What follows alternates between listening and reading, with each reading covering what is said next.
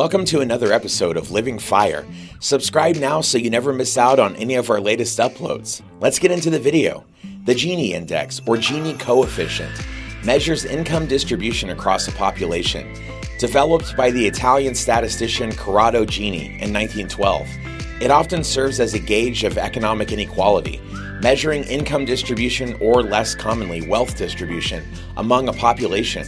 The coefficient ranges from 0 or 0% to 1 or 100%, with 0 representing perfect equality and 1 representing perfect inequality. Values over 1 are theoretically possible due to negative income or wealth. Understanding the Gini Index. A country in which every resident has the same income would have an income Gini coefficient of zero. Conversely, a country in which one resident earned all the income while everyone else earned nothing would have an income Gini coefficient of 1. The same analysis can apply to wealth distribution, the wealth Gini coefficient. But because wealth is more difficult to measure than income, Gini coefficients usually refer to income and appear simply as the Gini coefficient or Gini index without specifying that they refer to income. Wealth Gini coefficients tend to be much higher than those for income. The Gini coefficient is an important tool for analyzing income or wealth distribution within a country or region, but it should not be mistaken for an absolute measurement of income or wealth.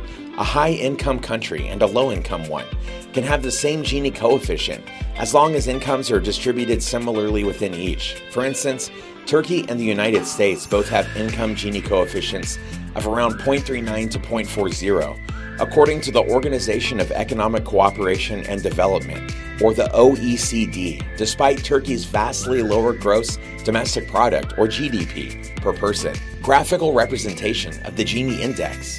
The Gini Index is often represented graphically through the Lorenz curve, which shows income or wealth distribution by plotting the population percentile by income on the horizontal axis and cumulative income on the vertical axis. The Gini coefficient is equal to the area below the line of perfect equality, 0.5 by definition, minus the area below the Lorenz curve, divided by the area below the line of perfect equality. So, in other words, it is double the area between the Lorenz curve and the line of perfect equality. The Gini index around the world. The Gini coefficient experienced sustained growth during the 19th and 20th centuries. In 1820, the global Gini coefficient stood at 0.50 while in 1980 and 1992 the figure was 0.657. COVID 19 is likely to have a further negative impact on income equality. According to the World Bank, the Gini coefficient has historically increased about 1.5 points in the five years following major epidemics such as Ebola and Zika. Economists believe COVID 19 triggered an annual 1.2 to 1.9 percentage points increase in the Gini coefficient for 2020 and 2021. Gini within countries. Some of the world's poorest countries have some of the world's highest Gini coefficients, while many of the lowest Gini coefficients are found in wealthier European countries. However, the relationship between income inequality and GDP per capita is not one of the perfect negative correlation and their relationship has varied over time. Michael Moatsos of Utrecht University and Joeri Baten of Tübingen University show that from 1820 to 1929, inequality rose slightly, then tapered off as GDP per capita increased. From 1950 to 1970, inequality tended to fall off as GDP per capita rose above a certain threshold. From 1980 to 2000, inequality fell with higher GDP per capita then curved back up sharply. Limitations of the Gini index. Though useful for analyzing economic inequality, the Gini coefficient has some shortcomings. The metric's accuracy is dependent on reliable GDP and income data. Shadow economies and informal economic activity are present in every country. Informal economic activity tends to represent a larger portion of true economic production in developing countries and at the lower end of the income distribution within countries. In both cases, this means that the Gini index of measured incomes will overstate true income inequality. Accurate wealth data is even more difficult to come by due to the popularity of tax havens. And another flaw is that very different income distributions can result in identical Gini coefficients. Because the Gini attempts to distill a two dimensional area, the gap between the Lorenz curve and the equality line, down to a single number, it obscures information about the shape of inequality. So, in everyday terms, this would be similar to describing the contents of a photo solely by its length along one edge or the simple average brightness value of the pixels.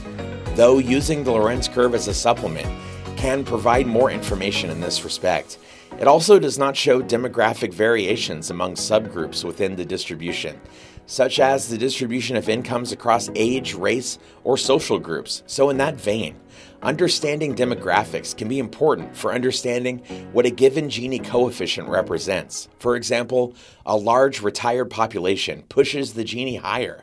What country has the highest Gini index? South Africa, with a Gini coefficient of 63.0, is currently recognized as the country with the highest income inequality. The World Population Review attributes this massive inequality to racial, gender, and geographic discrimination, with white males and urban workers in South Africa earning much better salaries than everyone else. What does a Gini index of 50 mean? The Gini index ranges from 0% to 100%, with 0 representing perfect equality and 100 representing perfect inequality. A Gini of 50 marks the halfway point and can be generally perceived as a place where income is not fairly distributed. Only 15 countries in the world have a Gini of 50 or more. What about the US? Is the Gini coefficient there high or low? The US has a Gini coefficient of 41.1, which is a high reading for such a developed economy. Economists blame rising income inequality in the US on factors such as technological change, globalization, the decline of unions, and the eroding value of the minimum wage.